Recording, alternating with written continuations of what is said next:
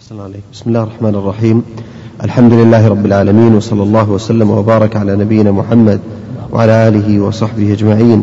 قال الشيخ الإمام الجدد محمد بن العلوهاب رحمه الله تعالى: باب قول الله تعالى: يظنون بالله غير الحق ظن الجاهلية يقولون هل لنا من الأمر من شيء، قل إن الأمر كله لله يخفون في أنفسهم ما لا يبدون لك، يقولون لو كان لنا من الأمر شيء ما قتلنا هاهنا، قل لو كنتم في بيوتكم لبرز الذين كتب عليهم القتل إلى مضاجعهم، وليبتلي الله ما في صدوركم وليمحص ما في قلوبكم، والله عليم بذات الصدور.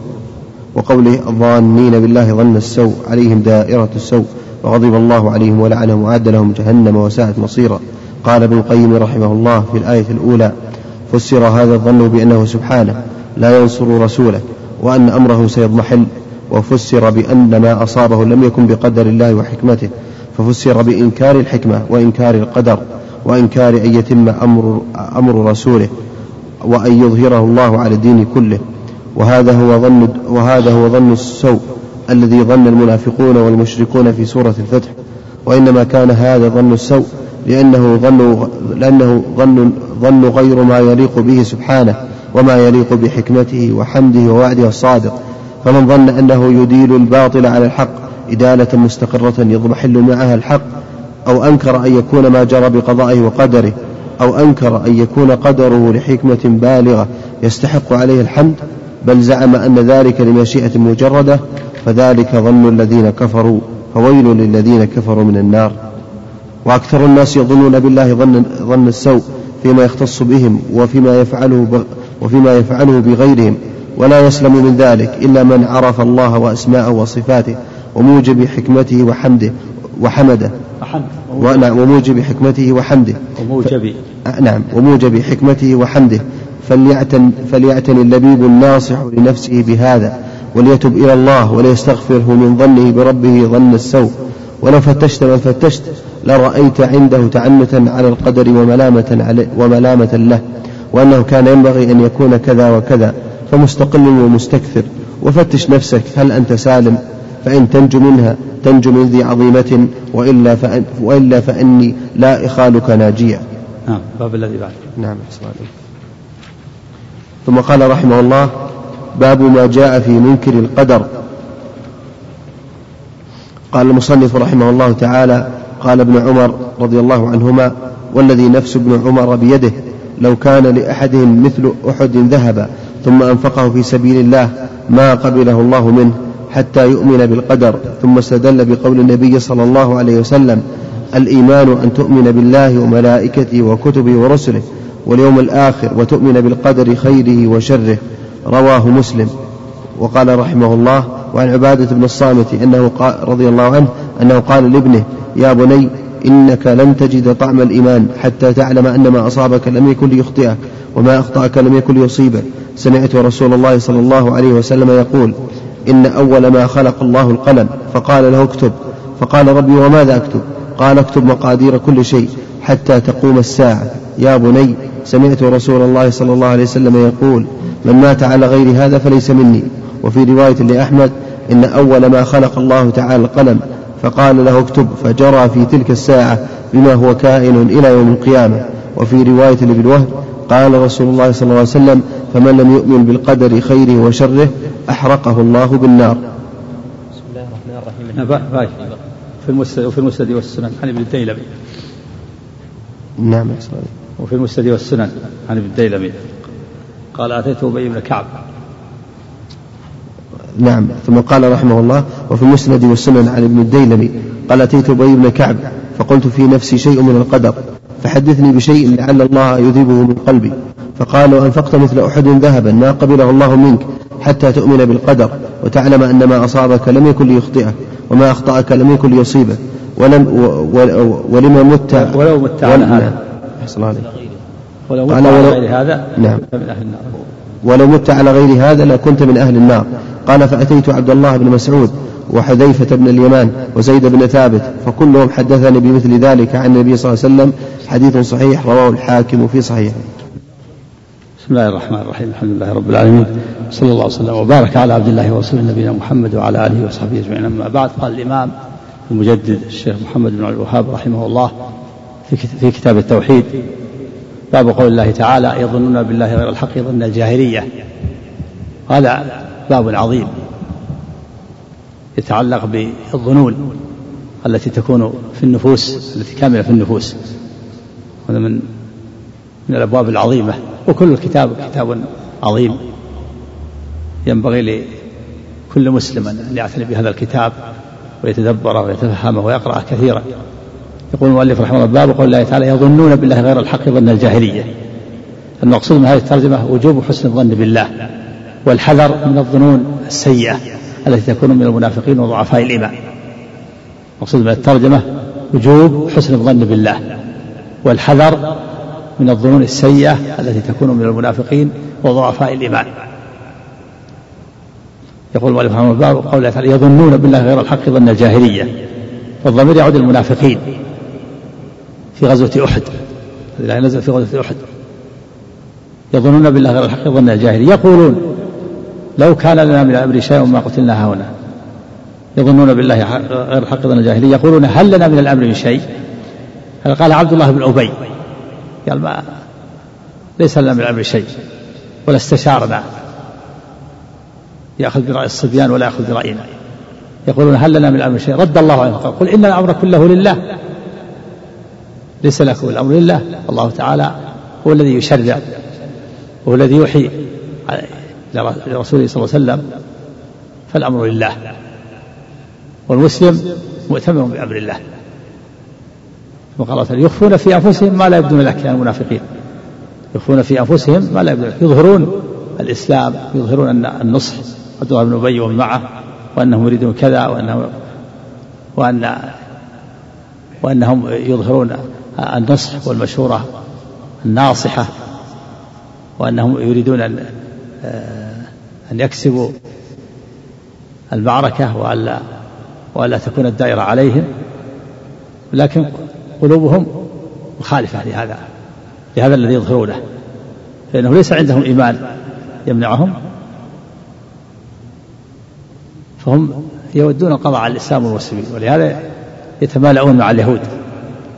يخفون في أنفسهم ما لا يبدون لك يقولون لو كان لنا من الأمر شيء ما قتلنا هاهنا. بعد غزوة أحد لما استشهد 70 قالوا على ما نقتل أنفسنا لو كان لنا من الأمر شيء ما قتلنا هاهنا. جلست في المدينة يأخذ برأي الصبيان ويترك رأي يقول عبد الله بن أبي رئيس المنافقين على ما قتلنا أنفسنا بهذا عند هذا الجبل. نقول لو كان لنا من الأمر شيء ما قتلنا هؤلاء. رد الله عليهم بأن الموت محدد والآجال مقدرة، ومن كتب الله عليه أن يموت في الأرض لابد أن يبرز إلى هذا المكان حتى يموت فيه. قل لو كنتم في بيوتكم لبرز الذين كتب عليهم القتل إلى مضاجعهم وليبتلي الله ما في صدوركم. هذا بيان الحكمة في الابتلاء والامتحان وكون الهزيمة وتكون مرة للمؤمنين ومرة عليهم. وليبتلي الله ما في صدوركم، ليبتلي يختبر ما في فيظهر ما في الصدور وفي دخائل النفوس من النفاق. نجم النفاق، تكلم المنافقون، ابتلى الله ما في صدورهم، هذه من الحكم، وليعرف المؤمنون عدوهم من صديقهم، وليبتلي الله ما في صدوركم وليمحص ما في قلوبكم والله عليم بذات الصدور. وفي الآية الأخرى وقال تعالى في سورة الفتح ويعذب المنافقين والمنافقات والمشركين والمشركات الظانين بالله ظن السوء. يعذبهم ويعذب المنافقين والمنافقات والمشركين الظانين بالله ظن السوء. عليهم دائرة السوء، دائرة السوء تدور عليهم، على الباغي تدور الدوائر، وغضب الله عليهم ولعنهم وأعد لهم جهنم وساءت مصيرا. هؤلاء المنافقون والمشركون الذين يظنون بالله ظن السوء كما سيأتي تفسير ظن السوء. الله تعالى له الحكمة البالغة، من الحكمة في ذلك تعذيبهم وحلول الغضب عليهم واللعنة واستحقاقهم جهنم، في إثبات الغضب لله عز وجل على ما يليق بجلاله وعظمته من صفاته الفعلية الغضب واللعن، وأنه يغضب على الكفار ويلعنهم. وفيها أن المنافقين والمشركين مخلدون في النار وأعد لهم جهنم وساءت مصيرا. قال ابن القيم رحمه الله في الآية الأولى وهي قول الظن يظن بالله غير الحق ظن الجهل، فسر الظن بأن الله لا ينصر رسوله وأن أمره سيضحك. هذا هو الظن الذي فسر، هذا الظن واليظنون بالله غير الحق ظن الجاهلية لما حصلت النكسة والهزيمة على المؤمنين في غزوة أحد ظن المنافقون أن الله لا ينصر رسوله وأن أمره سيضحك وأن سيقضى على الإسلام والمسلمين وأن تكون الفيصلة والنهاية. وفسر لأن ما أصابه لم يكن بقدر الله وحكمته، تفسير فسر بأن ما جرى لم يكن قدره الله وليس له فيه حكمة، ففسر بإنكار القدر وإنكار الحكمة، وفسر بإنكار أن يتم أمر رسوله وأن يظهره على الدين كله. وهذا هو ظن السوء الذي ظنه المنافقون والمشركون في سورة الفتح يقول الظانين بالله ظن السوء. فعلى هذا يكون الظن الذي ظنه المنافقون والمشركون في سورة الفتح هو الظن الذي ظنه المنافقون في غزوة أحد، وهو فسر بأحد أمرين: إما أنهم ظنوا أن الله لا ينصر رسوله وأن أمره سيضمحل وأن النكسة التي حصلت على المسلمين هي النهاية وأن هزيمة المسلمين هزيمة مستمرة وأنه سيقضى على الإسلام والمسلمين ولا يقوم الإسلام قائمة. وفسر بإنكار القدر وإنكار الحكمة وأن ما وقع لم يكن قدره الله وليس له فيه حكمة. وكل من التفسيرين كل منهما هو ظن السوء، هذا هو ظن السوء الذي ظنه المنافقون وشكوا في سورة الفتح. وإنما كان هذا ظن السوء يقول المؤلف رحمه الله وإنما كان هذا ظن السوء لأنه ظن غير ما يليق به سبحانه وما يليق بحكمته وحمده ووعده الصادق. فمن ظن أن الله يديل الباطل على الحق إدارة مستقرة يضمحل معها الحق فقد ظن السوء، يعني من ظن أنه سيقضى على الإسلام والمسلمين ولا تقوم الإسلام قائمة هذا ظن السوء. فمن ظن أنه يديل الحق الباطل على الحق إدارة مستقرة يضمحل معها الحق فهذا ظن السوء. أو أنكر أن يكون ما جرى بقضاء الله ومشيئته وأن الله قدره وشاءه هذا ظن السوء. أو أنكر أن يكون قدره لحكمة بالغة يستحق عليه الحمد فذلك، بل زعم أن ذلك لمشيئة مجردة فذلك ظن الذين كفروا فويل للذين كفروا من النار. هذه كلها ظنون السوء. من ظن أن الله يدير الباطل على الحق إدارة مستقرة يضمحل معها الحق وينتهي الحق ولا تقوم له قائمة فهذا هو ظن السوء. قد قال النبي صلى الله عليه وسلم لا تزال طائفة من أمتي على الحق بصورة لا يضرهم من خذلهم ولا محرم حتى يأتي أمر الله. من ظن أن الإسلام ينتهي وأنه لا يبقى إلا الكفرة في الأرض قبل قبض أرواح المؤمنين والمؤمنات في آخر الزمان فقد ظن بالله ظن السوء. وكذلك من ظن أنكر أن يكون ما جرى يوم أحد وكذلك ما يجري من الأقدار لم يكن مشيئة الله وقدرته فقد ظن بالله ظن السوء.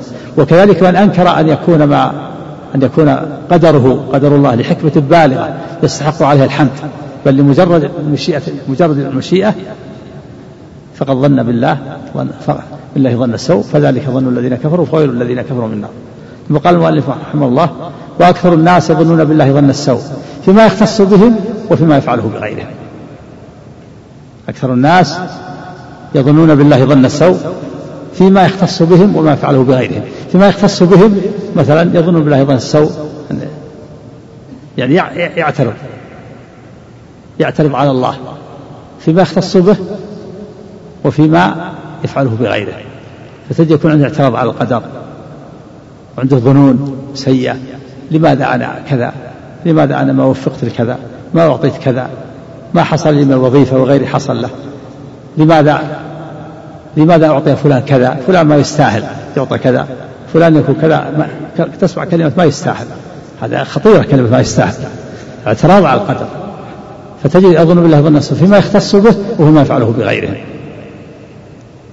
ولا يسلم من ذلك عمر رحمه الله لا يسلم من ذلك إلا من عرف الله وأسماءه وصفاته وموجب حكمته وحمده. الموجب هي الثمرة الفتح، أما الموجب الكسب الدين العلة والسبب. ومن المراد الثمرة، لا يسلم من الظنون السيئة إلا من عرف الله وأسماعه وصفاته، وأنه الحكيم العليم، وأن له الحكمة البالغة، وأنه سبحانه وتعالى عليم بأحوال عباده، وأنه حكيم يضع الأشياء مواضعها، وأن حكمته ورحمته اقتضت نصر المؤمنين، وأنه لا بد من الابتلاء، إنا لننصر رسلنا والذين آمنوا في الحياة الدنيا ويوم يقوم الأشهاد، ذلك ولو شاء الله لانتصر منهم ولكن ليبلو بعضكم البعض. فهذا النصر وهذا الحكمة، نصر إنا لننصر رسلنا والذين آمنوا، لكن لا بد من الابتلاء. فالآية الأخرى ذلك ولو شاء الله لانتصر منهم ولكن ليبلو بعضكم البعض. وفي سورة آل عمران ذكر الله الحكم، ويتخذ منكم شهداء والله لا يحب الظالمين، إن يمسسكم قرح فقد مس القوم قرح مثله، وتلك الأيام نداولها بين الناس وليعلم الله الذين آمنوا، ويتخذ منكم شهداء والله لا يحب الظالمين، وليمحص الله الذين آمنوا ويمحق الكافرين. بيان الحكم والأسرار. فلا يسلم من الظنون السيئة، يقول المؤلف رحمه الله، ولا يسلم من الظنون السيئة إلا من عرف الله وعرف أسماءه وصفاته وموجب حكمته وحده، هذا هو الذي يسلم من الظنون السيئة. ومن كان بالله ركان، إذا عرف الله وعرف أسماءه وصفاته وجمع بين النصوص وعرف أن الله حكيم وأن الله عليم وأن الله سبحانه وتعالى ينصر أولياءه، وأنه يبتلي أولا ثم تكون العاقبة للمتقين، وأنه لا بد من الابتلاء والامتحان، ولا بد من أيضا ظهور ما يترتب على الابتلاء والامتحان من الحكم والأسرار. فهذا هو الذي يسلم من الظنون السيئة. لا يسلم من الظنون السيئة إلا من عرف الله وأسماءه وصفاته وموجب حكمته وحمده. قال ثم قال فليعتني اللبيب الناصح بهذا، يعني اللبيب العاقل الناصح لنفسه يعتني بهذا الأمر ويعلم حكمة الله ويعلم أن ربه حكيم وأنه عليم، ويعرف أسماء الله وصفاته وموجب حكمته وحمده. هذا هو اللبيب وهذا العاقل الذي يريد نجاة نفسه. فليعتني اللبيب الناصح لنفسه بهذا وليتوب إلى الله وليستغفره من ظنه بربه ظن السوء، يستغفر دائما ويتوب إليه من ظنه بربه ظن السوء. ثم قال المؤلف ولو فتشت من فتشت لوجدت عنده تعنة على القدر وملامة له، وأنه كان ينبغي أن يكون كذا وكذا. لو فتشت من فتشت لوجدت عنده تعنة على القدر وملامة له، وأنه ينبغي أن يكون كذا وكذا. تجد عنده تعنة وملامة، أنه ينبغي أن يكون كذا وكذا، ينبغي أن يكون هذا ما يكون عنده مال، هذا ما يستاهل المال، وينبغي أن يكون هذا ما يعطى كذا وكذا، هذا ما ينبغي أن يعطى ولد، هذا ما ينبغي أن يعطى جاه، الجاه ما يصلح هذا الجاه، ما ينبغي أن يعطى هذا جاه، كيف يكون هذا ملك، هذا رئيس، هذا وزير، ما يستحق هذا، ينبغي أن يكون غيره، ينبغي أن تكون الولاية لغيره، ما تكون في آل فلان ولا في آل فلان. فتجد عنده تعنت وملامة له واعتراض على الله. لو فتشت وفتشت لوجدت عنده تعنت على قدر وملامة له، وأنه كان ينبغي أن يكون كذا وكذا. ثم قال المؤلف وفتش نفسك، أنا تسالف، فتش نفسك، دخائل نفسك، فإن النفس تكمن على اعتراض على الله، فإذا حركت ظهر ما فيها كالزند الذي إذا حرك أخرج النار. فتش مكان النفس، لو فتشت ما فتشت لوجدت عنده تعامل على قدر وما له، وأنه كان ينبغي أن يكون كذا وكذا. وفتش نفسك هل أنت سالم؟ فتش نفسك، فإن تنجو منها تنجو بعظيمة، إن تنجو من الظنون السيئة تنجو بعظيمة، وإلا فإني لا يخالك ناجي، لا أظنك ناجيا. إن نجوت من هذه الظنون بعد تفتيش النفس وتمحيصها والبحث في مكامنها، إن نجوت فنجوت من أمر عظيم، وإلا فإني لا أظنك ناجيا، لا يخالك ناجيا. في هذا الباب من الفوائد تفسير الظن في سورة آل عمران، وتفسير الظن في سورة الفتح. وفيه مثل أن الظنون أنواع كثيرة لا تنحصر، الظنون السيئة أنواع كثيرة لا تنحصر، ظن اعتراض على الله في كذا، اعتراض على الله في حكمه بكذا، في إعطاء الملك لفلان، اعتراض على الله في إعطاء المال لفلان، اعتراض على الله في إعطاء العقل لفلان، اعتراض على الله في حكمه.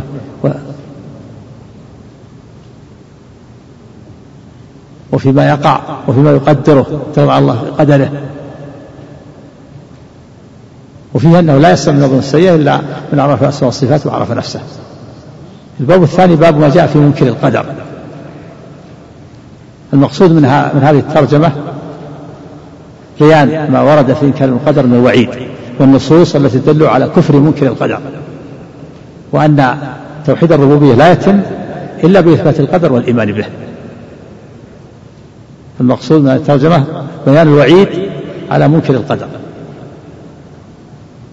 بيان ما جاء في منكر القدر من الوعيد والنصوص التي تدل على كفرهم، وأن توحيد الربوبية لا يتم إلا بإثبات القدر والإيمان به. والمراد بمنكر القدر الذين أنكروا علم الله السابق وقالوا إن أفعال العباد إن الله تعالى لا يعلم الأشياء حتى تقع، هؤلاء كفار، كما قال الشافعي رحمه الله: ناظر قدره بالعلم، فإن أقروا به خصموا وإن أنكروه كفروا. إن أقروا به بأن الله يعلم ما يشاء يقال لهم إن الله تعالى علم الأشياء قبل كونها ويوقعها على اقتضاء علمه، وإن أنكروا العلم كفروا.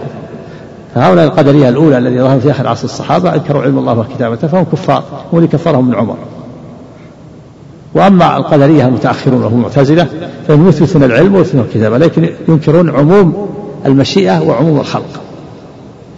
فينكرون عموم المشيئة فقالوا إنها لا تشمل أفعال العباد لم يشاءها الله، وكذلك الخلق قالوا إن الله ما خلق أفعال العباد لشبهة عرضت لهم.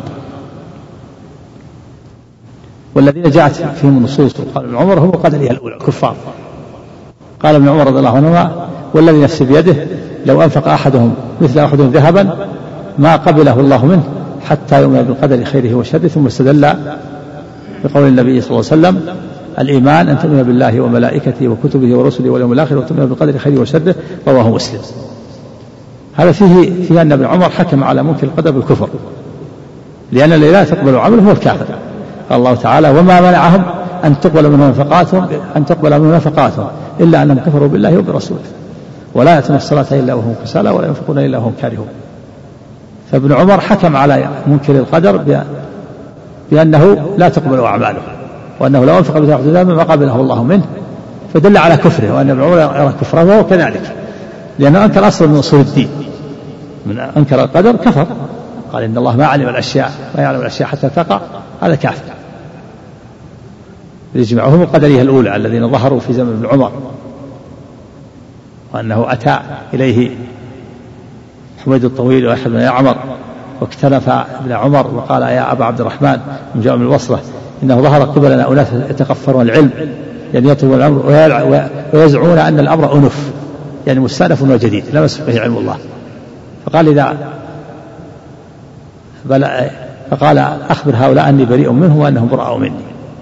والذي يصل ابن عمر بيده لو أنفق أحدهم مثل أحدهم ذهبا ما قبله الله منه حتى من بقدر خيره وشره. ثم قال، روى الحديث عن عمر النبي صلى الله عليه وسلم جاءه جبريل فسأل عن الإسلام وعن الإيمان، وأنه لما سأل عن الإيمان قال: الإيمان تؤمن بالله وملائكته وكتبه ورسله واليوم الآخر وتؤمن بقدر خيره وشره. وعن عبادة بن الصامت رضي الله عنه أنه قال لابنه: يا بني إنك لن تجد طعم الإيمان حتى تعلم أن ما أصابك لم يكن يخطئك وما أخطأك لم يكن يصيبك. وهذا تفسير للقدر ببعضه، لأن هذا من القدر. سمعت رسول الله صلى الله عليه وسلم يقول: إن أول ما خلق الله القلم، قال له اكتب، قال: يا رب وماذا أكتب؟ قال: اكتب مقادير كل شيء حتى تقوم الساعة. يا بني سمعت رسول الله صلى الله عليه وسلم يقول: من مات على غير هذا فليس مني. وفي رواية لأحمد: إن أول ما خلق الله القلم، قال له اكتب، فجرى في تلك الساعة بما هو كائن إلى يوم القيامة. وفي رواية لابن وهب: قال رسول الله صلى الله عليه وسلم: فمن لم يؤمن بالقدر خيره وشره أحرقه الله بالنار. وهذا يدل على كفره. وفي المسند والسلم عن ابن الديلمي وهو عبد الله بن فيروز قال عاشت أبي بن كعب فقلت في نفسي شيء من القدر فحدثني بشيء لعل الله يذهبه من قلبي، فقال يعني أبي بن كعب لو أنفقت مثل أحد ذهبا ما قبله الله منك حتى تؤمن بالقدر وتعلم أن ما أصابك لم يكن ليخطئك وما أخطأك لم يكن يصيبك. هذا يقول تعلم أن ما أصابك لم يخطئك وما تفسير القدر ببعضه، هذا جزء. قال فأتيت عبد الله بن مسعود وحذيفة بن اليمان وزيد بن ثابت فكلهم حدثني بمثل ذلك عن النبي صلى الله عليه وسلم، حديث صحيح رواه الحاكم في صحيحه. قال ولو مت على غير هذا لكنت من أهل النار. والذي قال لو أنفقت مثل أحد ذهب ما قبله الله منك حتى تؤمن بالقدر خيره وشره، حتى تؤمن بالقدر وتعلم أن ما أصابك لم يكن ليخطئك وما أخطأك لم يكن يصيبك ولو مت على غير هذا لكنت من أهل النار. فهذا الحديث مرفوع عن أبي بن كعب وحذيفة بن اليمان وزيد بن ثابت وعبد الله بن مسعود، كلهم رفعوا هذا الحديث وهو يدل على كفر منكر القدر، وأنه لأن الذي لا تقبل أعماله هو الكافر. وهذا الحديث فيه بيان وجوب الإيمان، في الحديث من الفوائد بيان وجوب الإيمان، ويجب على الإنسان يؤمن بالله وملائكته وكتبه ورسله واليوم الآخر والقدر خيره وشره، وأن الإيمان بالقدر ركن من أركان الإسلام. وفيه بيان أن من الإيمان بالقدر أن تعلم أن ما أصابك لم يكن يخطئك وما أخطأك لم يكن يصيبك. وفيه أن كل شيء مكتوب والفجر في تلك الساعة بما كان إلى يوم القيامة. وفيه أن من لم يؤمن بالقدر لا تقبل أعماله. وفيه سؤال العلماء لإزالة الشبهة، فإن ابن الديلمي قال إن وقع في نفسي شيء من القدر فحدثني حديث لعل الله يذهبه من قلبي، فيه الرجوع إلى العلماء وسؤالهم في إزالة الشبهة. وفيه أن العلماء يزيلون الشبهة بذكر الحديث عن رسول الله صلى الله عليه وسلم ويقتصرون على ذلك، ذكر الحجة والدليل. نعم. السلام عليكم.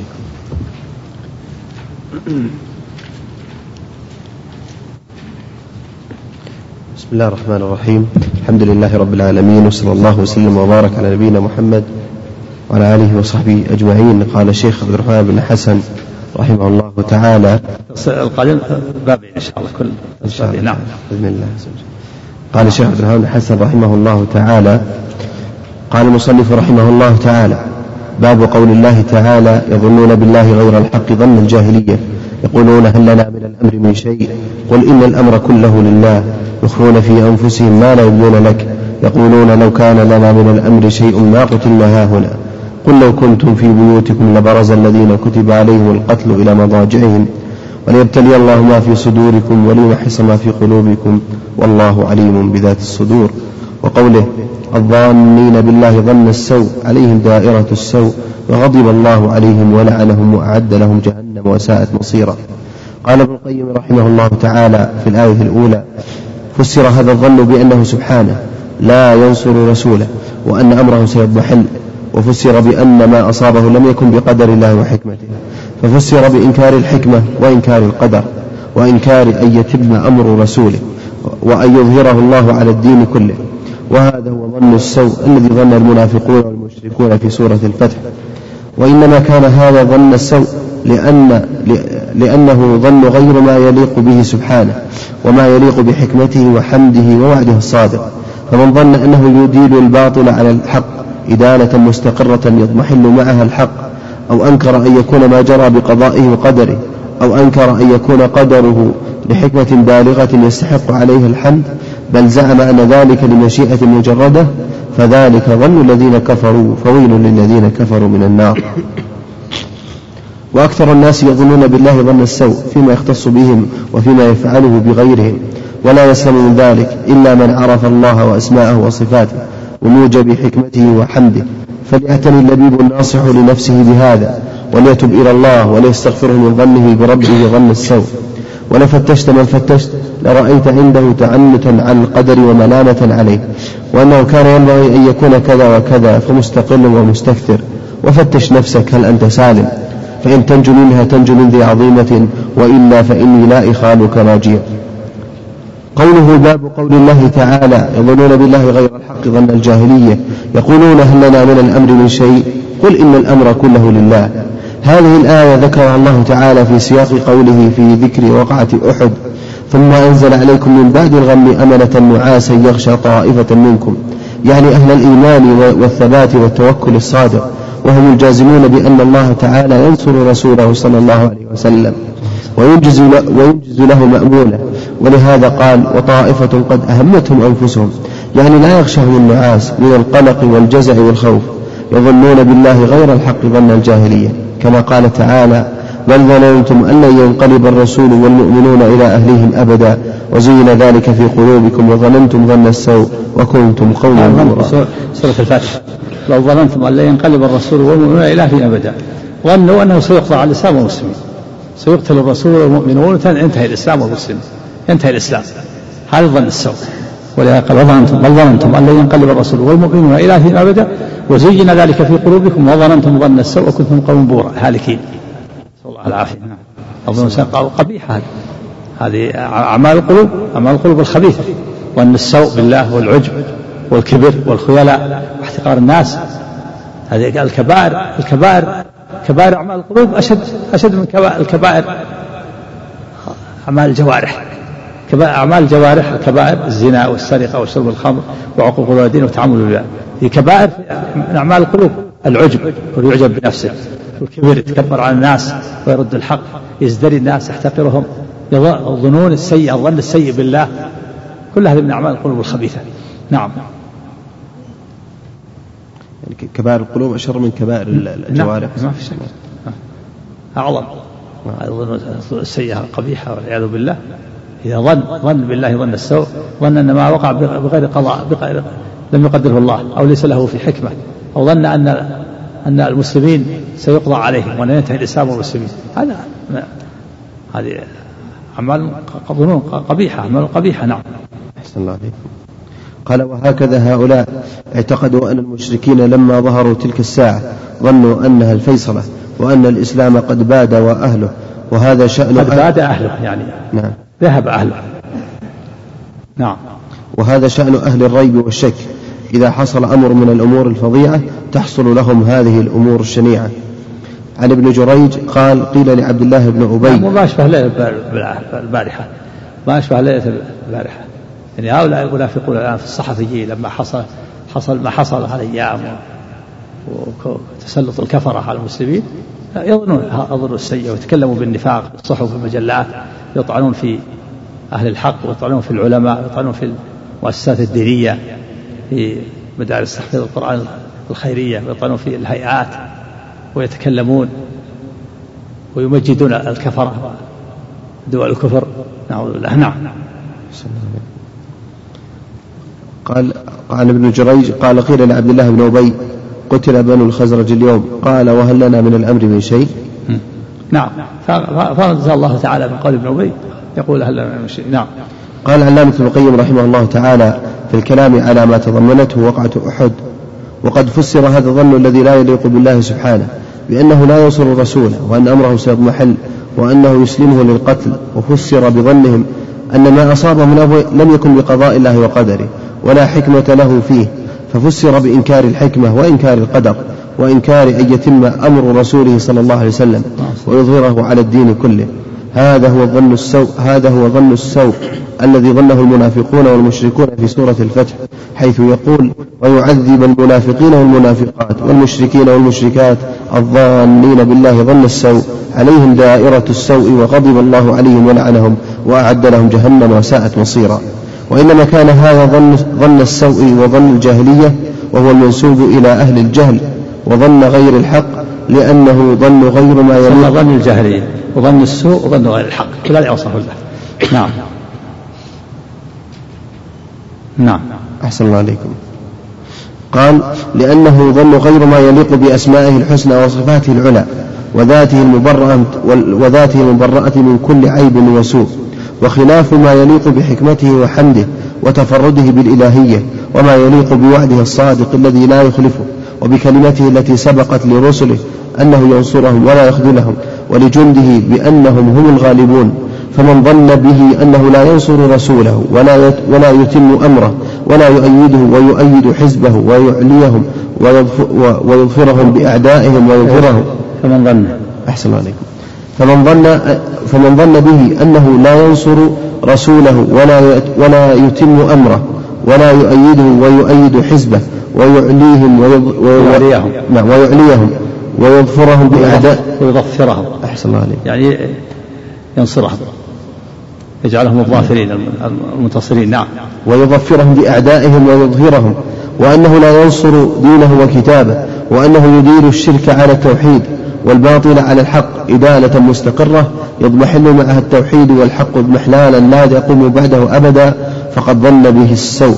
ظن أن الإسلام ينتهي، هذا ظن السوء، لا بد أن يبقى الحق باقي كما قالوا، الحق منتصر والحق منصور وممتحن فلا تعجل، فعزمة الرحمن امتحان وابتلاء، وأهل الخير وأهل السنة وأهل الخير يقلون في بعض الأزمان ويكثرون، لكن الحق باقي ما يزول حتى تريح الطيبة في آخر الزمان قبل قيام الساعة تقول راح المؤمنين والمؤمنات، هذا أمر الله، فلا أبقى إلا الكفرة فعليهم تقوم الساعة، نعم، أحسن الله. قال فقد ظن به السوء ونسبه إلى خلاف ما يليق بجلاله وكماله وصفاته ونعوته، فإن حمده وعزته وحكمته وإلهيته تأبى ذلك، وتأبى أن يذل حزبه وجنده، وأن تكون النصرة المستقرة والظفر الدائم لأعدائه المشركين به العادلين به. فمن ظن به ذلك فما عرف ولا عرف أسماءه ولا عرف صفاته وكماله، وكذلك من أنكر أن يكون ذلك بقضائه وقدره فما عرف ولا عرف ربوبيته وملكه وعظمته، وكذلك من أنكر أن يكون قدر ما قدره من ذلك وغيره حكمة بالغة وغاية محمودة يستحق الحمد عليها، وأن ذلك إنما صدر عن مشيئة مجردة عن حكمة وغاية مطلوبة هي أحب إليه من فواتها. كما قال الأشاعرة وغيرهم يقولون ما في حكمة، الرب يفعل بمجرد المشيئة، ما في حكم ولا أسباب ولا غرائز ولا طبائع، يفعل المشيئة التي تخبط خبط عشوائي تجمع بين المتفرقات وتفرق بين المتماثلات، هكذا يقولون، تعالى الله ما يقول علوا كبيرا. هذا ظن بالله ظن السوء، قال انه يفعل بمجرد المشيئة من دون حكمة، فقد ظن بالله ظن السوء، هذا يقوله الجبرية من الشاعرة والجهمية وغيرهم، نعم، أحسن هذا. قال وأن ذلك إنما صدر عن مشيئة مجردة عن حكمة وغاية مطلوبة هي أحب إليه من فواتها، وأن تلك الأسباب المكروهة المقتضية لها لا يخرج وأن تلك الأسباب المكروهة المقتضية لها لا يخرج تقديرها عن الحكمة لإفضائها إلى ما يحب وإن كانت مكروهة له، نعم، تكون مكروهة، هذا الاسم مكروهة، لكنها تفضي إلى ما يحبه الله. فمثلا تسليط الكفار على المؤمنين هذا أمر يكرهه الله شرعا، لكنه قدره لأنه يفضي إلى محاب ومراضي له، منها اتخاذ الشهداء المؤمنين وليتخذ منهم، ومنها بيان أن الحق أن الأيام دول، يوم لك ويوم عليك، ومنها تلحيص المؤمنين، ومنها ظهور النفاق، ومنها معرفة المؤمن الصديق من العدو، كما بين الله تعالى في كتابه الحكم، بينها سبحانه وتعالى، قال سبحانه وما أصابكم من مصيبة جمعان فبإذن الله وليعلم المؤمنين وليعلم الذين نافقوا.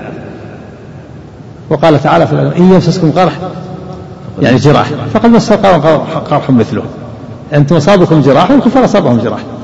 ثم قال وتلك الأيام مداولها بين الناس، هذه حكمة، مداولها، هذه الأيام حكمة، اختار حكمة الله، يوم لك ويوم لك. ولهذا قال أبو سفيان يوم بيوم، يوم أحد بيوم بدر، وتلك الأيام مداولها، وليعلم الله الذين آمنوا، ليعلم علم الظهور حتى يتبين ويظهر الصادق في إيمانه من مدعي الإيمان من المنافق، وليعلم الله الذين آمنوا ويتخذ منكم شهداء، وليمحص الله الذين آمنوا ويمحق الكافرين.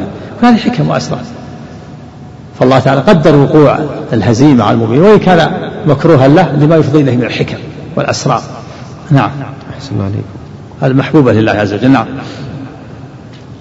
قال وأن تلك الأسباب المكروهة المقتضية لها لا يخرج تقديرها عن الحكمة الإفضاء إلى ما يحب وإن كانت مكروهة له، نعم. فما قدرها سدى ولا شاءها عبثا، ولا خلقها باطلا، ذلك ظن الذين كفروا فويل للذين كفروا من النار.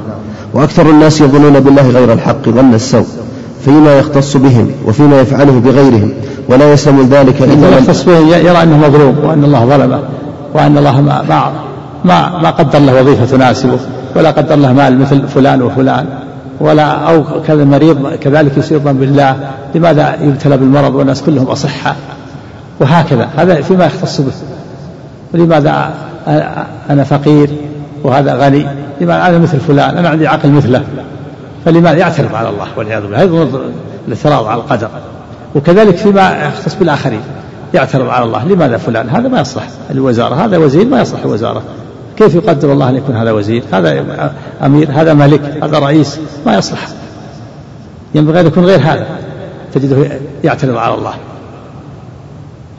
فيما يختص به وفيما يفعله بغيره والعياذ بالله. سيذكرون شيء من هذا. نعم، يعني بخلاف النصيحة مثل مقام النصيحة أو الاستشارة، لا هذه مسألة آخر، لكن الاعتراض على الله يعني يعترض على الله، لماذا قدر كذا، لماذا أعطى فلان كذا، هذا لا يستحق. نعم، لا يستحق ما أعطي من المال، هذا لا يستحق ما أعطي من الجاه. نعم، والله هذا الحكم بالغ. نعم، الله حكيم عليم، إن ربك حكيم عليم. أعرف أن الله حكيم عليم، قدر الحكمة وأسرار. نعم، أحسن الله عليك. قال ولا يسلم من ذلك إلا من عرف الله وعرف أسمائه وصفاته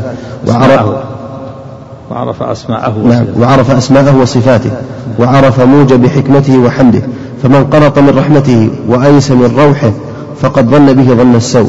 ومن جوز عليه قنط من رحمته، فمن قنط من رحمته وأيس من روحه فقد ظن به ظن السوء. نعم، ومن جوز عليه قنط من رحمة الله وأيس من روحه وظن أن الله لا يغفر له وأنه خالق، هذا من ظن السوء أيضا، وهذا من أدلة من قال إن القنوط من رحمة الله واليأس من رحمة الله يخرج من الإيمان، كما قال الطحاوي، قال إن من قنط فقد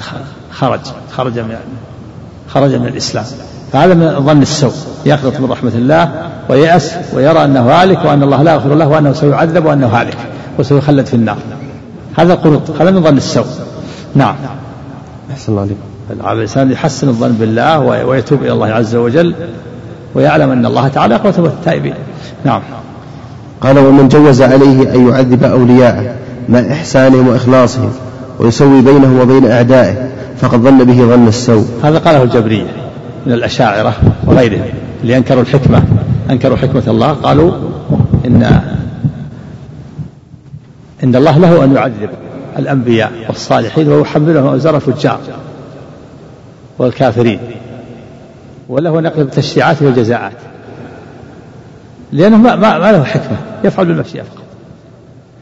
فيجوز على الله يقولون أن يبطل أعمال الأنبياء والصالحين ويحملهم أوزار الفجار والفاسقين ولا يكون ظالما لأنه يتصرف في ملكه. الظلم تصرف المالك في غير ملكه، هو يتصرف في ملكه. ويستدلون بمثل حديث لو أن الله عذب على السماوات والأرض عذبهم وهو غير ظالم لهم، ولو رحمه لكان رحمته خير لهم. وما عرفوا مع الحديث لو أن الله حاسب عباده بأعمالهم ونعمته عليهم لكانوا مدينين، وحينئذ لو عذبهم لعذبهم وهو غير ظالم لهم، لكنه لا يفعل ذلك وإنما ابتدوا بنعم جديدة.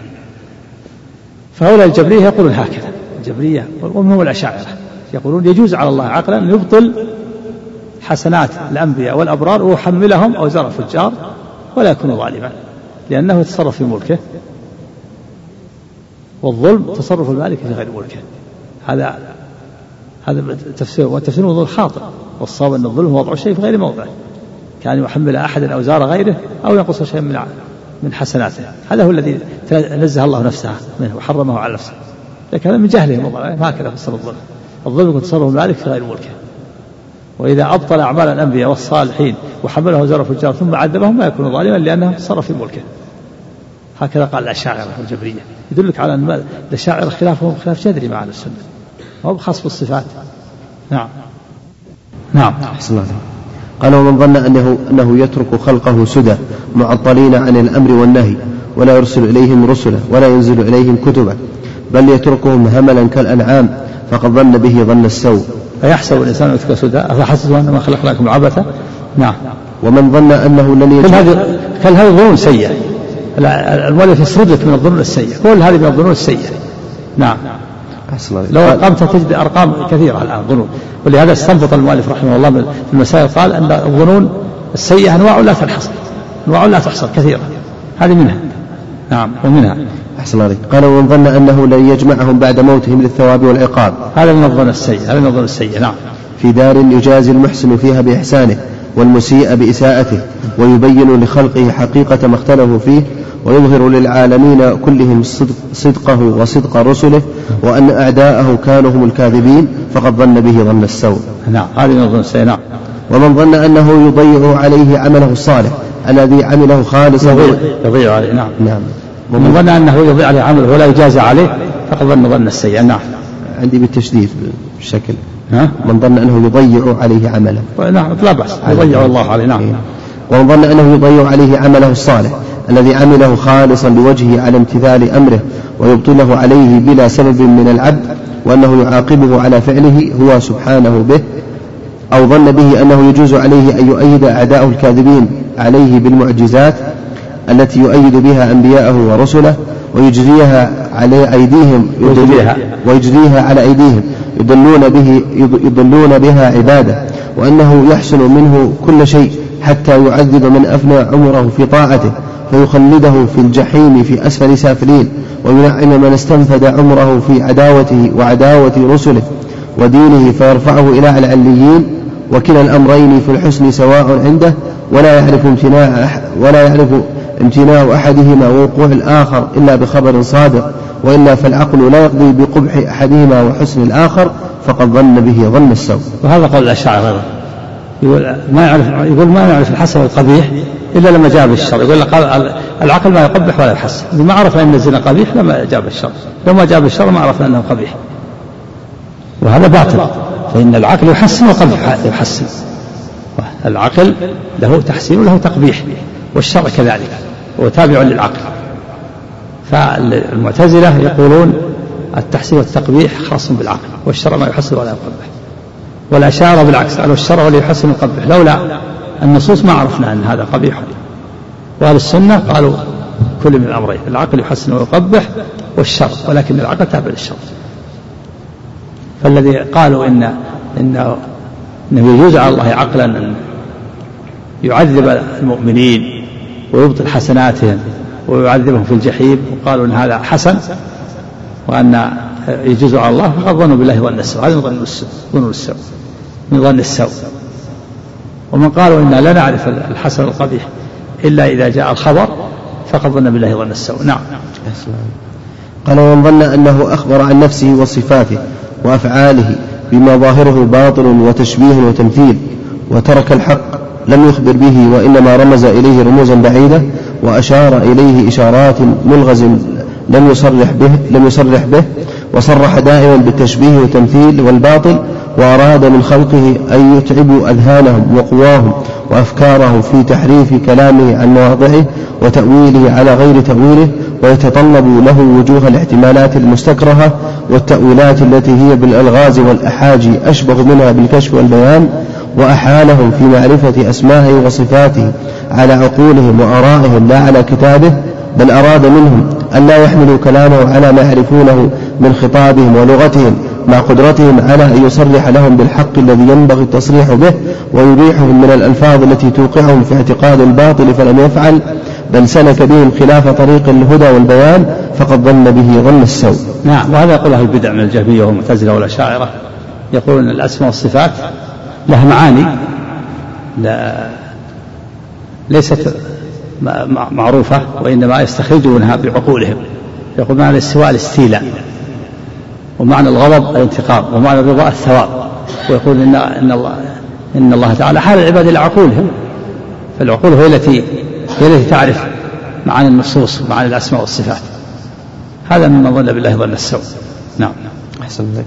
قال فإنه إن قال إنه غير قادر على التعبير عن الحق باللفظ الصريح الذي عبر به هو وسلفه فقد ظن بقدرته العجز، وإن قال إنه قادر ولم يبين وعدل عن البيان وعن التصريح بالحق إلى ما يوهم بل يوقع في الباطل المحال والاعتقاد الفاسد، فقد ظن بحكمته ورحمته ظن السوء. الأول فمن ظن إيش؟ أحسن عليك.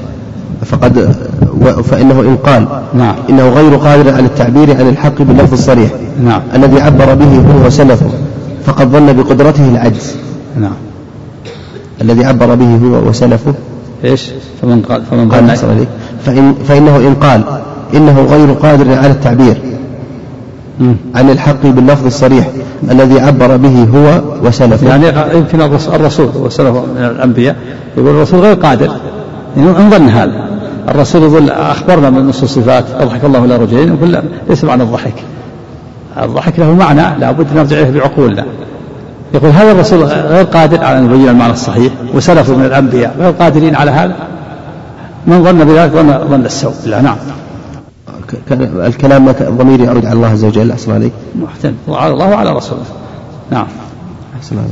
نعم على الله في نصوص الكتاب وعلى رسوله في نصوص السنة. نعم أحسن عليك. نعم قال وإن قال إنه قادر ولم يبين وعدل عن البيان وعن التصريح بالحق إلى ما يوهم، بل يوقع في الباطل المحال والاعتقاد الفاسد، فقد ظن بحكمته ورحمته ظن السوء. ومن ظن أنه وسلفه عبروا عن الحق بصريحه دون الله ورسوله، وأن الهدى والحق في كلامهم وعباراتهم. ومن ظن أنه وسلفه عبروا عن الحق بصريحه دون الله ورسوله، وأن الهدى والحق في كلامهم وعباراتهم، وأما كلام الله فإنما وسلفه. نعم أحسن عليك. يعني هذا يرجع إلى إيش؟ يرجع إلى هذا الظن اللي ظن أنه سلفه هو اللي عبروا بالحق، وأن الله ورسوله ما عبروا بالحق. الأشعري مثلا أو المعتزلي أو الجهمي قال الرضا معناه الثواب والغضب معناه العقاب، وأنه هو اللي يتكلم بالحق وأن الله ورسوله لم يتكلم بالحق، وأن أحال الناس إلى عقولهم وتكلفاتهم. نعم وظن أنه هو سلفه. نعم يعني في الحالتين هذا والذي قبل. نعم وظن أنه هو سلفه. نعم يعني هو اللي يتكلم بالحق. نعم من المعترضين على الله وعلى رسوله. نعم أحسن عليك. نعم قال ومن ظن أنه وسلفه عبروا عن الحق بصريحه دون الله ورسوله، وأن الهدى والحق في كلامهم وعباراتهم، وأما كلام الله فإنما يؤخذ من ظاهره تشبيه والتمثيل والضلال. هذا يقولها الجهمية والمعتزلة والأشاعرة. مثلا يقول السمع والبصر والعلم والعلو والاستواء، يقول هذا ظاهر التشبيه والتمثيل، لا بد نفسرها الآن. كيف نفسرها؟ نفسر العلو بالاستيلاء حتى لا يلزمنا التشبيه، لأن الاستواء ما في استواء المخلوق على المخلوق، هذا ظاهر التشبيه. إذا الحق هو ما يقوله هو وسلفه، سلفه من المعتزلة والجهمية وغيرهم. نعم أحسن عليك. قال وأما كلام الله فإنه يؤخذ من ظاهره التشبيه والتمثيل والضلال. نعم المدعي يقولون ظاهر النصوص الكفر، يقول من أخذ بظاهر النصوص فقد كفر. إذا قال أنه هو السميع البصير وهو العليم الحكيم، قال ومن أخذ بظاهر النصوص ظاهر النصوص الكفر، يقول ظاهر الكتاب والسنة هو الكفر، يجب تأويلها حتى لا يقع الإنسان في الكفر، لأنه يقول إذا أثبت السمع والبصر والعلم والقدرة شبه بالمخلوق فيكون كافر. إذا لازم نأول السمع والبصر بأنها صفات لمخلوقاته، ونسبة إلى عاصف المجاز كما يقوله الجهمية وغيرهم، أو نفسر مثلا السوى بالاستيلاء وهكذا. هذا والعياذ بالله قصة من الحاجة أن يقولوا ظواهر النصوص الكفر، ومن أخذ بظاهر النصوص فقد وقع في الكفر. إذا لازم الأول نصوص. نعم أحسن عليك. وظاهر كلام المتهوكين الحيارى هو الهدى والحق. نعم لا هم المتهوكين والحيارى هو ظاهر كلامه هو الحق اللي فسره. نعم أحسن عليك. وظاهر كلام المتهوكين الحيارى هو الهدى والحق، فهذا من سوء الظن بالله. نعم فكل هؤلاء من الظانين بالله ظن السوء، ومن الظانين بالله غير الحق ظن الجاهلية. صلى الله العافية. نعم. ومن ظن به أنه يكون في ملكه ما لا يشاء ولا يقدر على إيجاده وتكوينه فقد ظن به ظن السوء. ومن ظن أنه وهم المعتزلة والقدرية يقولون يقع في ملك الله ما لا يشاء، أفعال العباد تقع بدون أن يريدها الله. الله تعالى لا يقدر على خلق أفعال العباد، فيقع في ملكه ما لا يريد ولا يشاء، لأنه لو قدر أفعال العباد وعذب عليها صار الله عليما. فقالوا إن الطاعات والمعاصي تقع في ملك الله والله ما شاءها، وإنما العبد خلقها وشاءها. هذا من ظن من قال ذلك فأضل بالله ظن السوء، وهم المعتزلة والقدرية المتأخرون، غير القدرية الأولى الكفار اللي انكروا العلم. نعم. أحسن الله. قال ومن ظن أنه كان معطلا من الأزل إلى الأبد عن أن يفعل ولا يوصف حينئذ بالقدرة على الفعل ثم صار قادرا عليه بعد أن لم يكن قادرا فقد ظن به ظن السوء. وهذا يقول أهل الكلام، يقول أن الرب كان معطل في الأول في فترة، لما خلق الخلق في فترة ما يفعل، ثم بل أن الفعل والكلام لا غير قادر عليه الرب، ثم خلق، ثم صار الفعل ممكنا له. لماذا؟ يقول لا بد يكون هناك فترة، لو يكون هناك فترة معناه صار فيه تسلسل الحوادث، ولا عرفنا أن الله هو الأول. يقول لا بد يكون هناك فترة أن الله هو الأول، ثم هناك فترة كان الرب معطل فيها على الكلام والخلق، ثم انقلب فجأة فصار الله قادرا على الفعل ثم فترة. هذا يقول هذا الكلام، كثير من الكلام يقول هذا، يقول ما نثبت هذه الفترة، مش الدليل على هذه الفترة؟ الله خلق، إن ربك هو الخلاق العليم، كماله سبحانه وتعالى هذا الكمال، كيف تعطلونه من صفات الكمال؟ فهذه صفات الكمال، وهذه المخلوقات متسلسلة بمعنى أنها مستمرة، والرب لم يزل يخلق، فكما أنها متسلسلة في المستقبل فهي متسلسلة في الماضي، ولا يلزم من ذلك أن تكون قديمة. يعني كل مخلوق موصوف بأنه مخلوق بعد أن لم يكن، كل مخلوق موصوف بأنه لم، ويكفينا هذا، ولا يلزم نثبت فترة نعطل فيها الرب على الكلام والخلق والفعل. ولهذا كما قرر ذلك أهل السنة قالوا بتسلسل الحوادث، والمعنى أن الرب لم يزل يخلق خلقا بعد خلق، لكن كل مخلوق مسبوق بالعدم، وجود بعد أن كان معدوما، ويكفينا، ولا نقول هناك فترة الرب معطلة هي على الخلق والفعل، معطل من صفات الكمال. نعم. أهل الكلام يقول لا، في فترة معطل فيها، كان الرب ما يستطيع الأول يتكلم ولا يفعل، ثم انقلب فجأة فصار الفعل والكلام ممكن، نعوذ بالله. نعم. من قال بذلك فقد ظن بالله ظن السوء. نعم.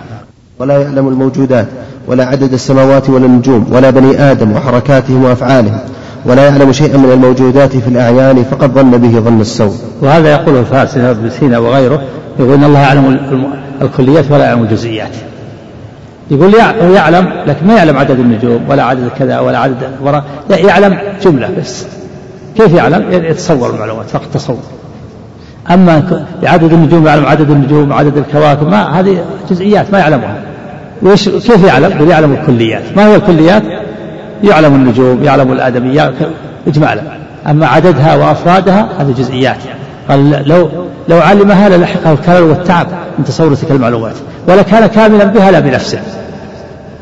هذا قول الفلاسفة ابن سينا وغيره. نعم، هذا من القول السيء. نعم. أحسن الله. قال ومن ظن أنه لا سمع له ولا بصر ولا علم ولا إرادة ولا كلام يقوم به، وأنه لا يكلم أحد من الخلق ولا يتكلم أبدا، ولا قال ولا يقول، ولا له أمر ولا نهي يقوم به، فقد ظن به ظن السوء. هذا يقول هذا الكلام الجهمية والمعتزلة والأشاعرة، أنكروا الأسماء والصفات. نعم. أحسن عليك. كل هؤلاء من الظنون بالله ظن السوء، فلذلك تجد أن الظنون السيئة أنواع لا تنحصر كما استنبط المؤلف رحمه. نعم. ومن ظن به أنه ليس فوق سمواته على عرشه بائن من خلقه، وأن نسبة ذاته إلى عرشه كنسبتها إلى أسفل سافلين وإلى الأمكنة التي يرغب عن ذكرها، وأنه أسفل كما أنه أعلى، وأن من قال سبحان ربي الأسفل كمن قال سبحان ربي الأعلى، فقد ظن به أقبح الظن وأسوأه. نعم. هذا يقول الذي ينكر العلو، يقول الله ليس في كل مكان، ليس فوق السماوات، ويقولون إن محمد لما عرج به إلى السماء هو وذنون في بطن الحوت سواء، قربهم سواء من الله، هكذا يقول. ذنون في بطن الحوت في قاع البحار، ومحمد فوق السماوات السبع قربهم من الله سواء، لأنهم يقولون إن الله ينكرون العلو. هذا لا يظن بالله ظن السوء. قرب محمد وهو فوق السماوات والأرض مثل قرب ذنون وهو لما التقمه الحوت ثقال البحار. نعم، لأنهم أنكروا العلو، أنكروا الله فوق.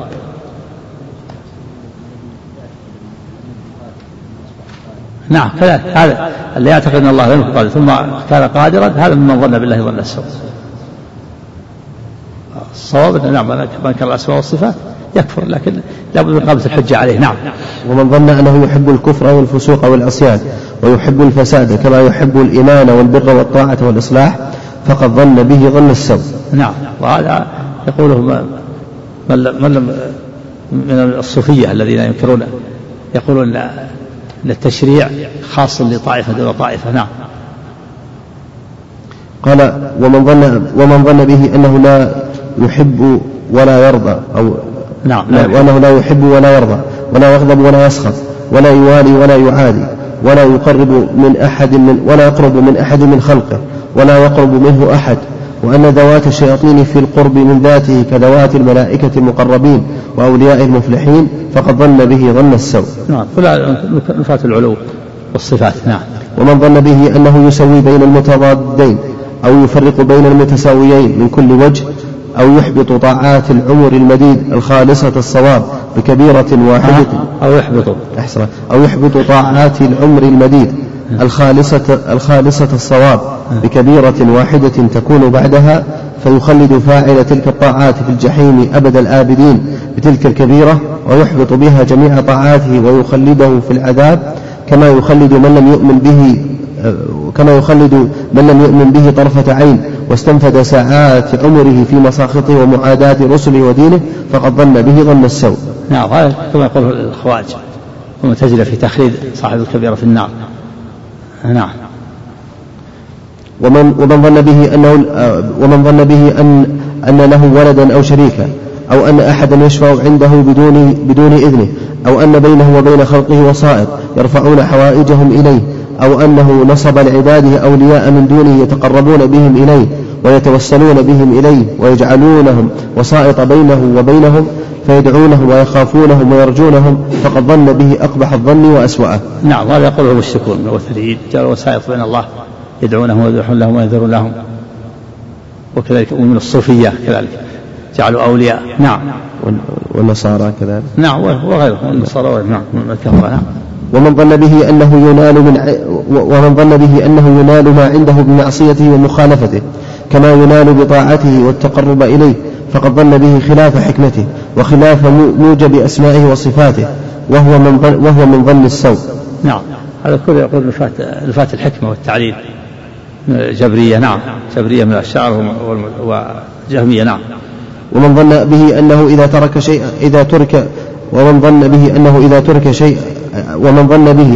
ترك شيئا لأجله لم يعوضه خيرا منه، أو من فعل شيئا لأجله لم يعطه أفضل منه فقد ظن به ظن السوء. من ترك شيئا لا والله خير منه. نعم، ومن ظن به أنه يغضب على عبده ويعاقبه ويحرمه بغير جرم ولا سبب من العبد إلا بمجرد المشيئة ومحض الإرادة فقد ظن به ظن السوء. نعم، هذا الفات الحكم والتعليل الجبرية من الأشاعرة والجهمية. نعم، ومن ظن به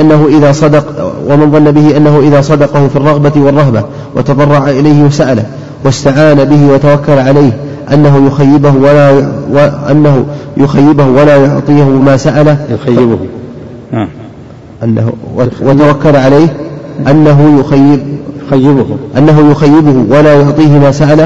فقد ظن به ظن السوء. نعم، وقد حال قوله تعالى وإذا سألك عبادي عني فإني قريب وادعوا ربكم تضرعا وخفيا قال ربكم لن يستجب لكم. نعم، من قال انه يخيبه فقد ظن بالله ظن السوء. نعم، قال فقد ظن به ظن السوء وظن به خلاف ما هو اهله. نعم، ومن ظن به انه يثيبه اذا عصاه كما يثيبه اذا اطاعه وساله ذلك في دعائه فقد ظن به خلاف ما تقتضيه حكمته وحمده. نعم، وخلاف ما هو اهله وما لا يفعله. هؤلاء ينكرون ان كل عمل سبب، ويقولون ان الله يدخل الجنه بمجرد المشيئه والمحضه، ويدخل النار بدون سبب بدون عمل، ويدخل ويستدل بالحديث هؤلاء في الجنة ولا أبالي وهؤلاء في النار ولا أبالي.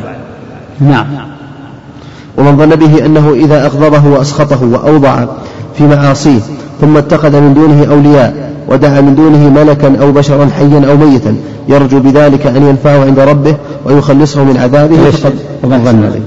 ومن ظن به أنه إذا أغضبه وأسخطه وأوضع في معاصيه ثم اتخذ من دونه أولياء ودعا من دونه ملكا أو بشرا حيا أو ميتا يرجو بذلك أن ينفعه عند ربه ويخلصه من عذابه، فقد ظن به ظن السوء. نعم، هذا المشرك. نعم.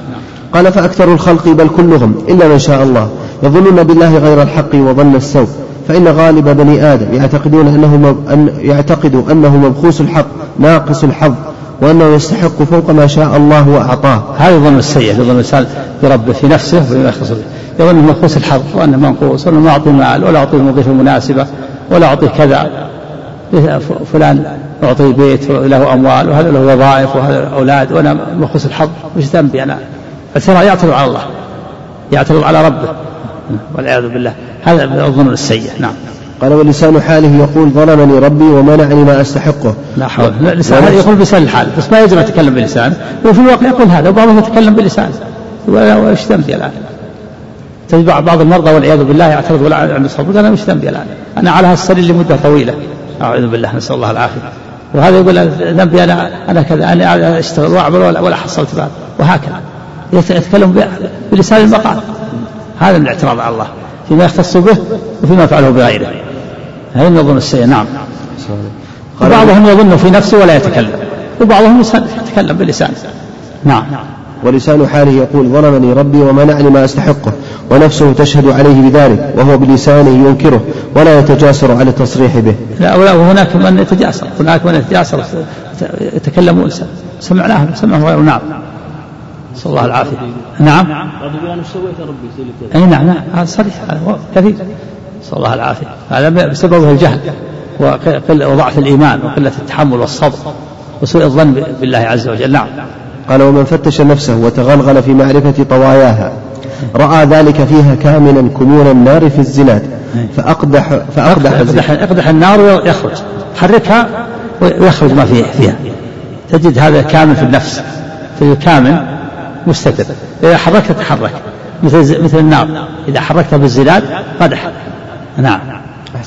قال فاقدح زناد من شئت ينبئك شراره عما في زناده. اقدح. نعم. قال فاقدح زناد من شئت ينبئك شراره عما في زناده. نعم. ولو فتشت من فتشت لرأيت عنده تعنتا على القدر وملامة له واقتراحا له خلاف ما جرى به. نعم، يقترح على الله، يقترح على الله، ولا ما يفعل كذا ولا كذا، ليش كذا، رب يوفق هذا يكون هذا ملك أو أمير أو وزير، لما يجي غير يكون أحسن منه، ينبغي أن يكون كذا، مثل اقتراح قريش هذا، وقالوا لولا نزل هذا القرآن على رجل من القرى عظيم، ليه القرآن ينزل على الفقير محمد؟ ليه ما عظيم الطائف وعظيم مكة؟ ليش القرآن ما ينزل على الضعيف اليتيم؟ هل نشأ يتيم؟ ليه ما ينزل القرآن على هذا فلان عروة بن مسعود الثقفي وفلان عظيم الطائف وعظيم مكة؟ هذا اعترض المشركين وقالوا لولا نزل هذا القرآن على رجل من قرية عظيم. رد الله عليهم، أهم يقسمون رحمة ربك؟ نحن قسمنا بينهم عيشتهم في الحياة الدنيا ورفعنا بعضهم فوق بعض درجات ليتخذ بعضهم بعض سخرية. هذا الحكمة، ورحمة ربك خير مما يجمعون. نعم، هذا موجود واقع في كل زمان. نعم. قال واقتراحا له خلاف ما جرى به، وأنه كان ينبغي أن يكون كذا وكذا، فمستقل ومستكثر، وفتش نفسك هل أنت سالم، فإن تنجو منها تنجو من ذي عظيمة، وإلا فإني لا إخالك ناجيا. إن تنجو منها الظن السيئة فأنت نجوت من عظيم، وإن لم تنجو منها فإن لا أظنك، لا إخالك، لا أظنك ناجيا، لا أظنك تسلم. فتش نفسك هل سالم، كل واحد يفتش نفسه من الظن السيئة. نعم. قال فليعتني اللبيب الناصح لنفسه بهذا الموضع، وليتب إلى الله ويستغفره في كل وقت من ظنه بربه ظن السوء، وليظن السوء بنفسه التي هي مأوى كل سوء ومنبع كل شر المركبة على الجهل والظلم، فهي أولى بظن السوء من أحكم الحاكمين وأعدل العادلين وأرحم الراحمين الغني الحميد، سبحان الله، الذي له الغنى التام والحمد التام والحكمة التامة، المنزه عن كل سوء في ذاته وصفاته وأفعاله وأسمائه، فذاته لها الكمال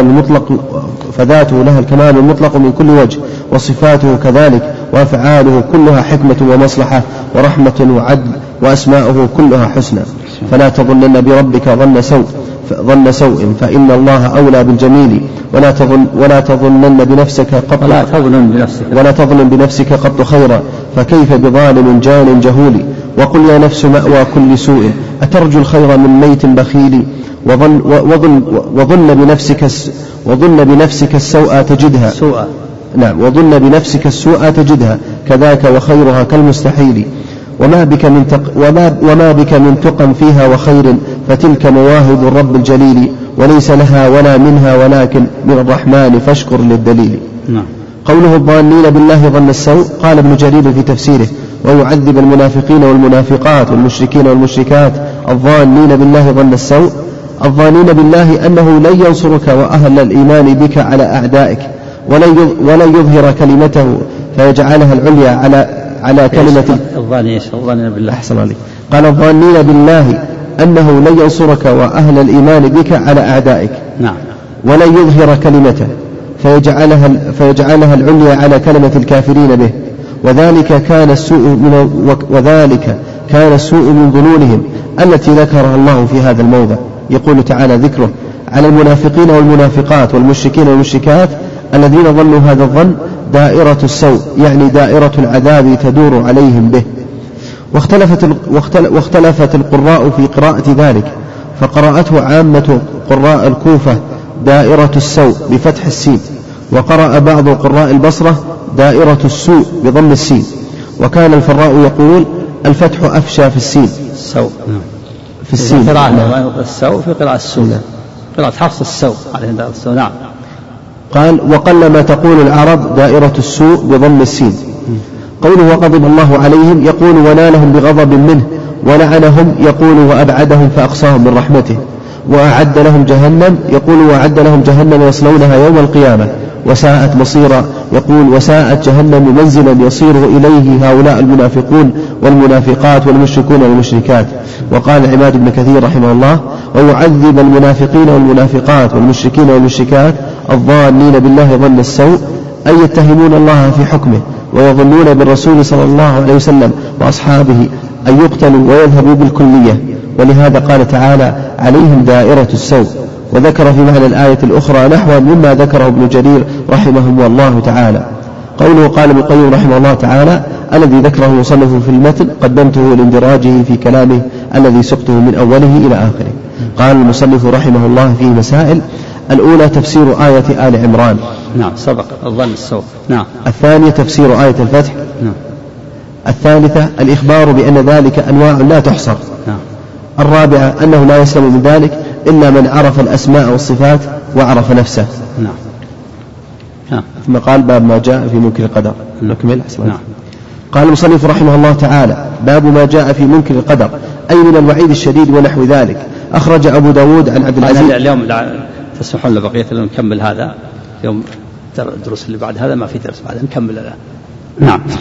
قال أي من الوعيد الشديد ونحو ذلك. نعم. أخرج أبو داود عن عبد العزيز بن أبي حازم عن أبيه عن ابن عمر رضي الله عنهما عن النبي صلى الله عليه وسلم قال: القدرية مجوس هذه الأمة، إن مرضوا فلا تعودوهم، وإن ماتوا فلا تشهدوهم. هذا في ضعف، هذا في ضعف انقطاع. الحديث التي في ذنب القدرية كلها ضعيفة، لكنها تصح موقوفة على الصحابة، رفعها ضعيف. يعني الحديث التي ذنب القدرية لا أغلبها لا تصح مرفوعة، بل تصح موقوفة على الصحابة. نعم. وهذا فيه تكلم عليه قال سنده. نعم. قال حسن بطرقه وشواهده.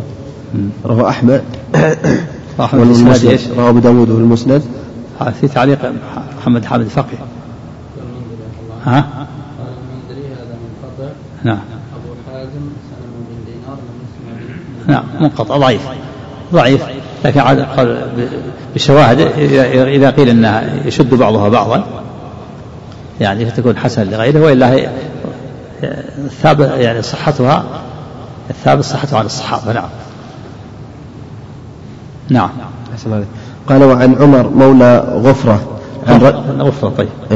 عن رجل من الأنصار عن حذيفة وهو ابن اليمان رضي الله عنهما قال: قال رسول الله صلى الله عليه وسلم: لكل أمة مجوس، ومجوس هذه الأمة الذين يقولون لا قدر، من مات منهم فلا تشهدوا جنازته، ومن مرض منهم فلا تعودوه، وهم شيعة الدجال، وحق على الله أن يلحقهم بالدجال. قال المصنف رحمه الله تعالى: إيش؟ قال على غفرة بضم الغين وسكون الفاء لا يحتج بحديث وهو رجل من الأنصار مجهول. نعم ضعيف الحديث، ضعيف مرفوع ضعيف، لكن مثل ما قال إذا قيل يشد بعضها بعضا كل حديث ضعيفة غفرها ضعيف لكن تصح موقوفة على الصحابة. نعم.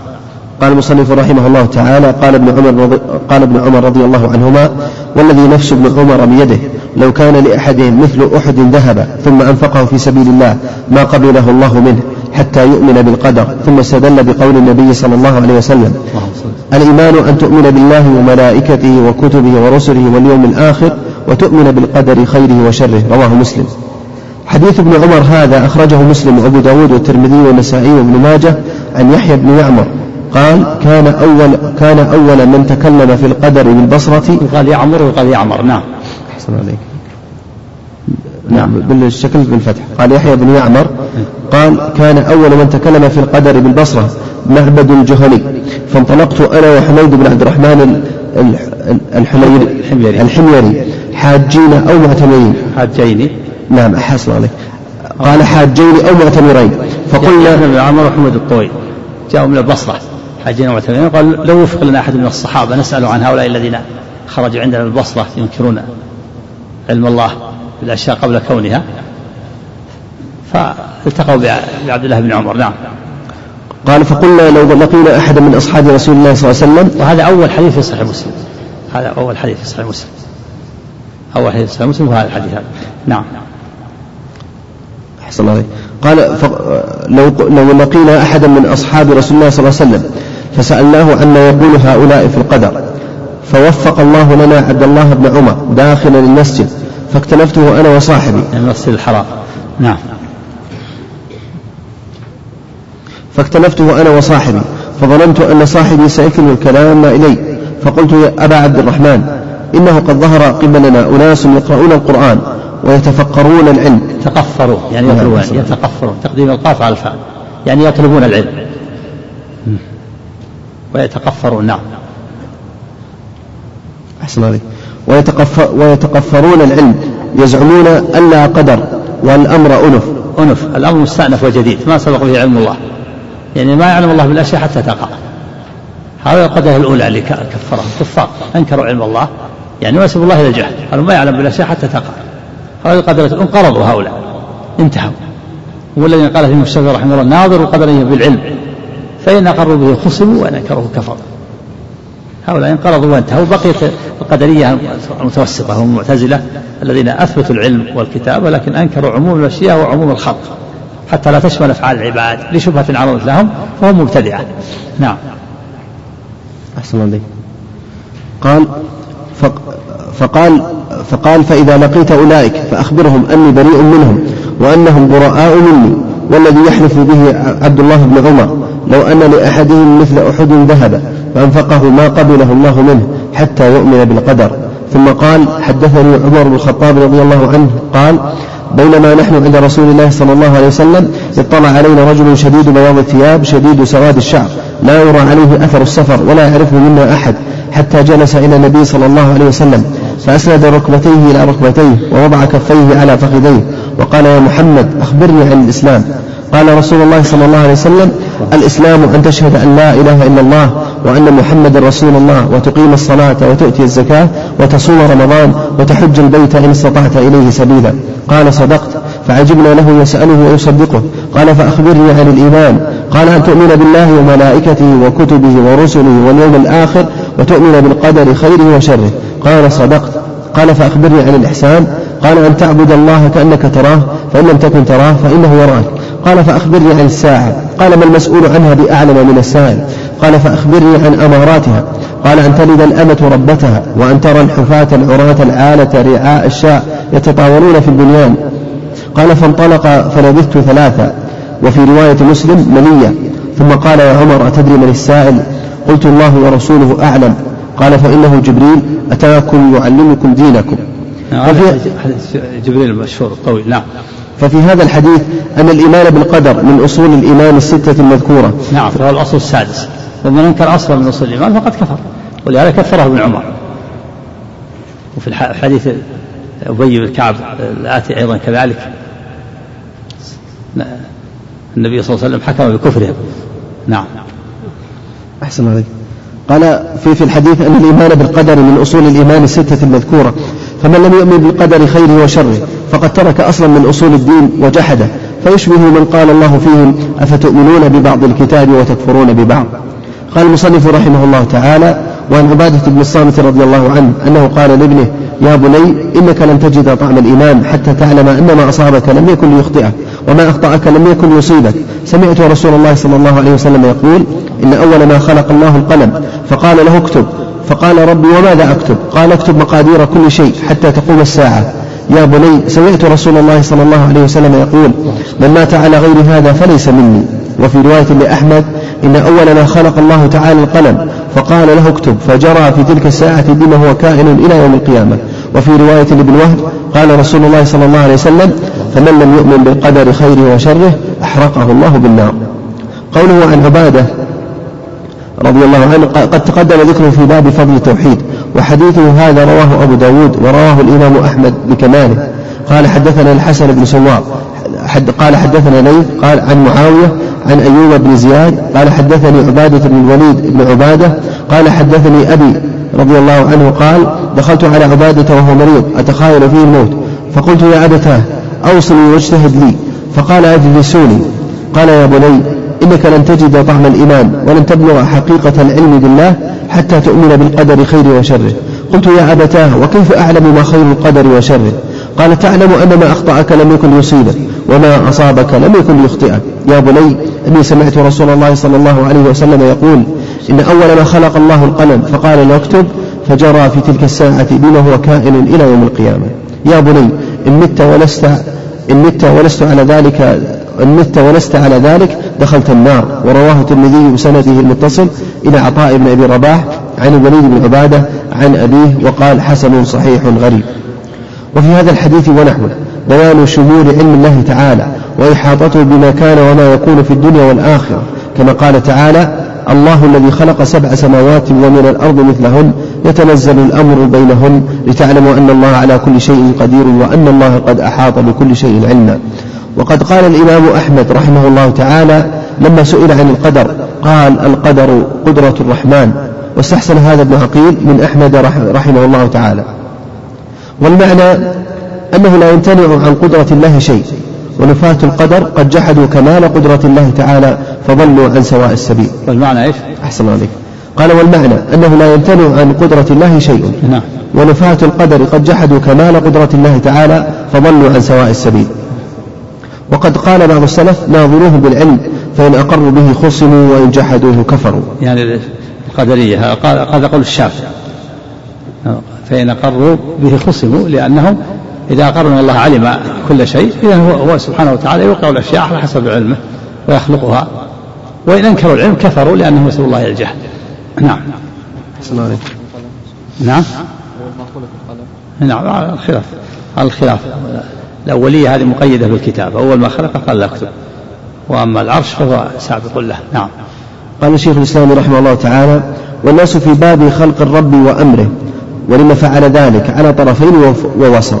فالقدرية من المعتزلة وغيرهم قصدوا تعظيم الرب تعالى بتنزيهه عما ظنوه قبحا من الأفعال وظلما، فأنكروا عموم قدرته ومشيئته، ولم يجعلوه خالقا لشيء، ولا أنه ما شاء كان وما لم يشأ لم يكن،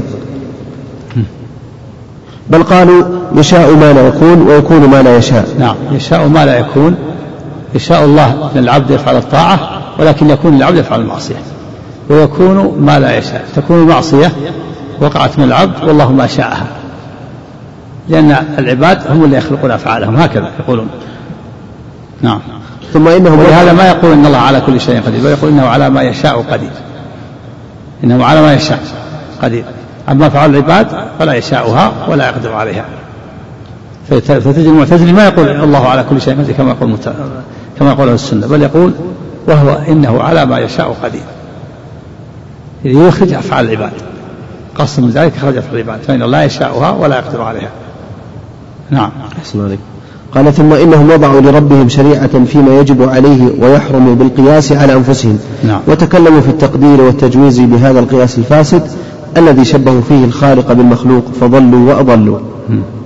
قال المصنف رحمه الله تعالى: وفي المسند والسنن عن ابن الديلمي قال: أتيت أبي بن كعب فقلت في نفسي شيء من القدر، فحدثني بشيء لعل الله يذهبه من قلبي، فقال رضي الله عنه: لو أنفقت مثل أحد ذهبا ما قبله الله منك حتى تؤمن بالقدر، وتعلم أن ما أصابك لم يكن يخطئك، وما أخطأك لم يكن يصيبك، ولو مت على غير هذا لكنت من أهل النار. قال: فأتيت عبد الله بن مسعود وحذيفة بن اليمان وزيد بن ثابت رضي الله عنهم، فكلهم حدثني بمثل ذلك عن النبي صلى الله عليه وسلم، حديث صحيح رواه الحاكم في صحيحه. قوله: في المسند وسنن أبي داود عن ابن الديلمي، وهو أبو بسر بالسين المهملة وبالباء المضمومة، ويقال أبو بشر بالشين المعجمة وكسر الباء، وبعضهم صحح الأول واسمه عبد الله بن فيروز. ولفظ أبي داود قال: لو أن الله عذب أهل سمواته وأهل أرضه عذبهم وهو غير ظالم لهم، ولو رحمهم لكانت رحمته خيرا لهم من أعمالهم، ولو أنفقت مثل أحد ذهب ما قبله الله منك حتى تؤمن بالقدر، وتعلم أن ما أصابك لم يكن يخطئك، وما أخطأك لم يكن يصيبك، ولو مت على غير هذا لكنت من أهل النار. قال: فأتيت عبد الله بن مسعود فقال مثل ذلك. قال: ثم أتيت حذيفة بن اليمان فقال مثل ذلك. قال: ثم أتيت زيد بن ثابت قال: فحدثني عن النبي صلى الله عليه وسلم مثل ذلك، وأخرجه ابن ماجه. هذا مرفوع إلى النبي صلى الله عليه وسلم، وفيه أن النبي صلى الله عليه وسلم حكم على منكر القدر بأنه كافر، يعني قال: لو أنفقت مثل أحد ذهبا ما قبله الله منك حتى تؤمن بالقدر وتعلم أن ما أصابك لم يكن يخطئك، فهذا مرفوع إلى النبي صلى الله عليه وسلم. والذي لا يقبل عمله هو كافر، قال الله تعالى: وما منعهم تقبلهم من أنفقاتهم إلا أنهم كفروا بالله وبرسوله، فدل على كفر منكر القدر. نعم. والمراد منكر علم الله ومشيئته، وهم القدرية الأولى. نعم. وقال عماد بن كثير رحمه الله عن سفيان عن منصور عن ربعي بن خراش عن رجل، نعم، ربعي بن حراش بالحاء المهملة. أحسن عليك.